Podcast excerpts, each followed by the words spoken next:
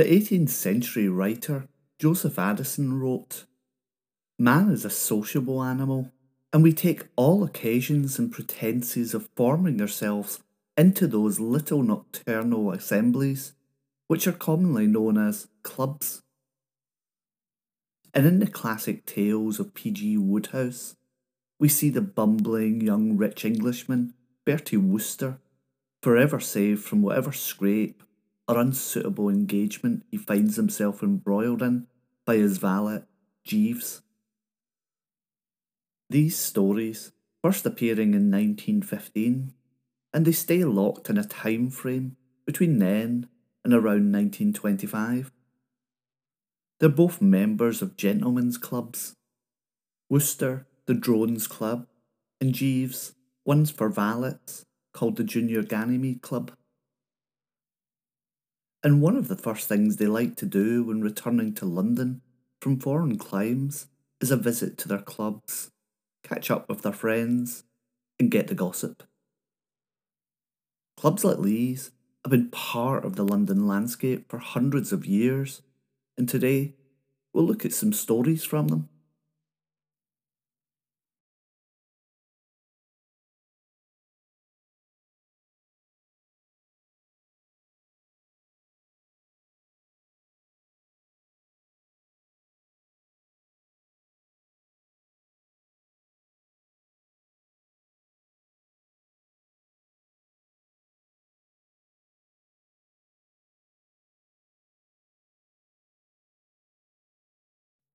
Hi, and welcome back to the Historical Crimes and Criminals podcast.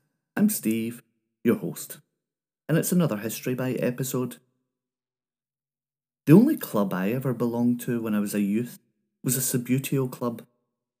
But my fledgling career as Scotland's greatest ever Subbuteo champion came to an abrupt end with the discovery of females.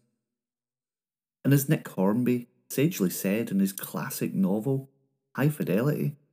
What? One moment, they weren't there. Well, not in any form that interested us. And then, then you couldn't miss them.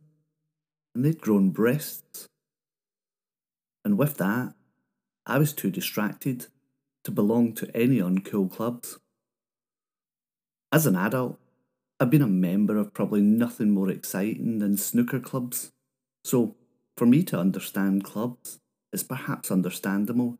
For me to turn to literature and history books.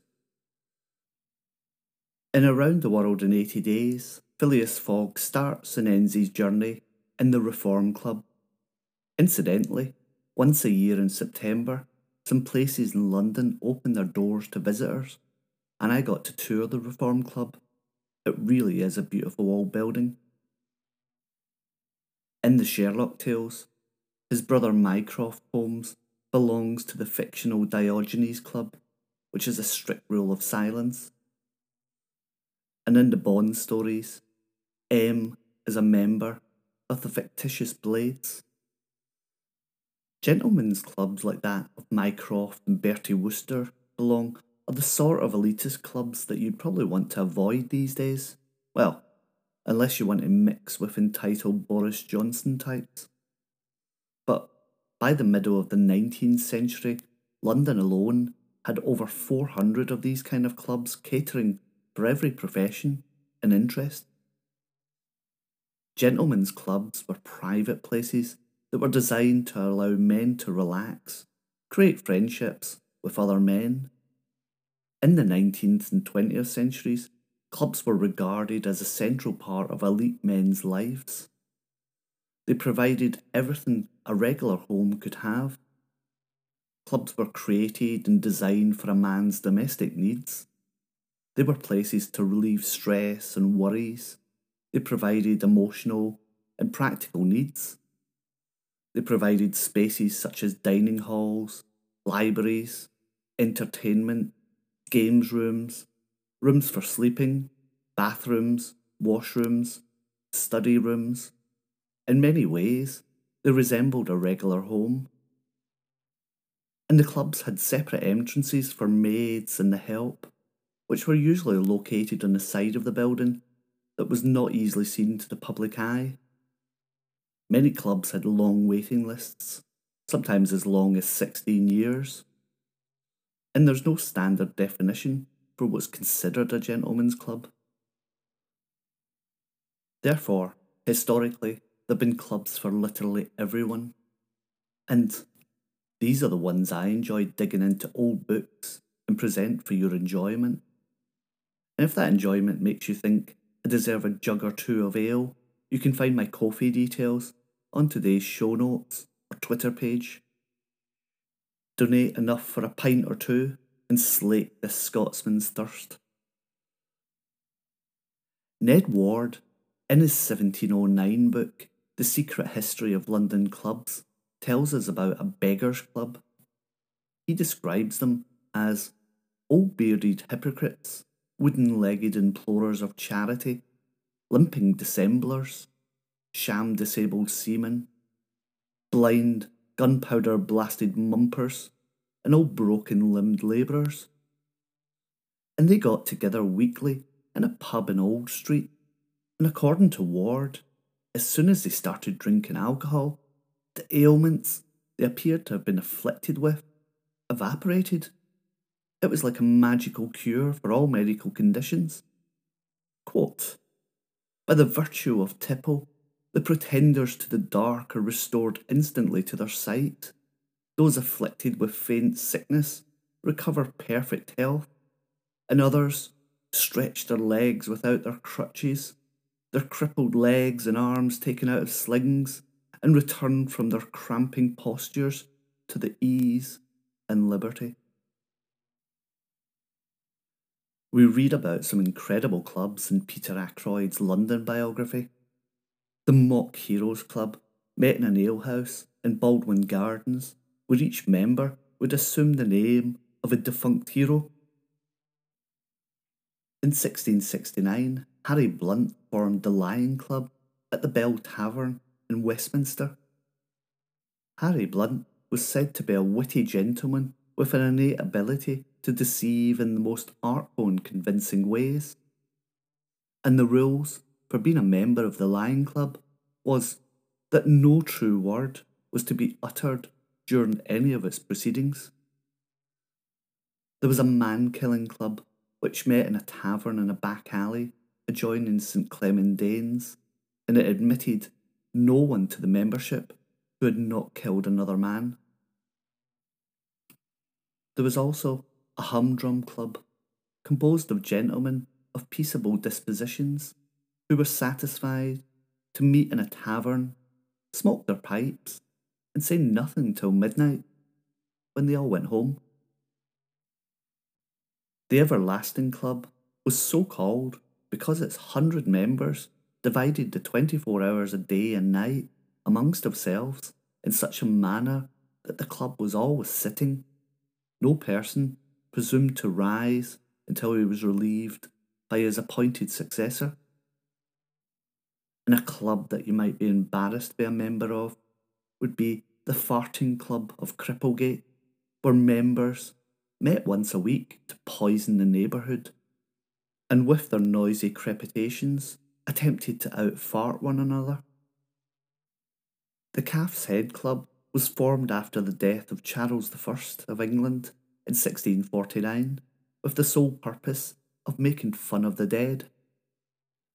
Every January 30th, the club members would sit around a well stocked table with an axe hovering over it. They served the calf's head, supposed to symbolise the head of Charles, and toasts were given in glasses in the shape of skulls. The Four Horse Club was for boy racers of its day. Founded in 1807, the members of this club gathered for a spin in their horse drawn buggies. And leaving from Cavendish Square, they drove in procession to a pub 20 miles from the city where they would dine, spend a pleasant evening, and then drive back the following day. The rules of the club were very strict. Only barouches were permitted, painted yellow, harnesses had to be silver mounted, and the horses had to wear rosettes. Drivers wore coats that reached their ankles with three tiers of pockets and mother of pearl buttons as large as five shilling pieces. Their waistcoats were blue with yellow stripes an inch wide. They wore breeches of plush with strings and rosettes to each knee, and it was fashionable that the hat should be three and a half inches deep in the crown. Very strict, too, were the rules of the bi weekly outings held in May and June. The order of the procession was always the same, and members had to keep to a strict trot and not attempt to pass each other. There was a high class sex club called the Aphrodites, and it was founded in London in the 18th century. Men had to pay the exorbitant price of £10,000 for elite membership, and women, for the same membership, got in for half price. And although I couldn't find any information to what that entitled them to, it was clearly a club that catered for more than just elite members. And we know of the club because one woman member kept a diary of her exploits over a 20 year period, and it's telling both in her promiscuous behaviour and her voracious sexual appetite. Incredibly, she records sexual encounters with, quote, 4,959 partners, including 93 rabbis, 288 commoners, 119 musicians, 342 financiers, 439 monks, 420 society men, 117 valets, 47 negroes, and 12 cousins. And lastly, in the United States, from the middle of the 19th century to the beginning of the 20th century, we saw the creation of many of these clubs. They were fat man clubs. And with the slogan, we have to be nice since we can neither fight nor run, these clubs welcome people over 90 kg. They could also recognise each other thanks to secret handshakes and words of specific pass. The New England's Fat Man's Club, founded in 1903, had over 10,000 members. They, of course, dined during meetings, and the menus of the time would ensure that these members stayed within the weight requirements. And a typical meal would consist of the following oyster cocktail, cream of chicken soup, boiled snapper, fillet of beef with mushrooms, roast chicken, roast suckling pig, shrimp salad, steamed fruit pudding with brandy sauce, cakes, cheese, and ice cream, with coffee and cigars to finish. Well, that's it for another episode of the Historical Crimes and Criminals podcast. I hope you enjoyed that one. And till next time, bye bye.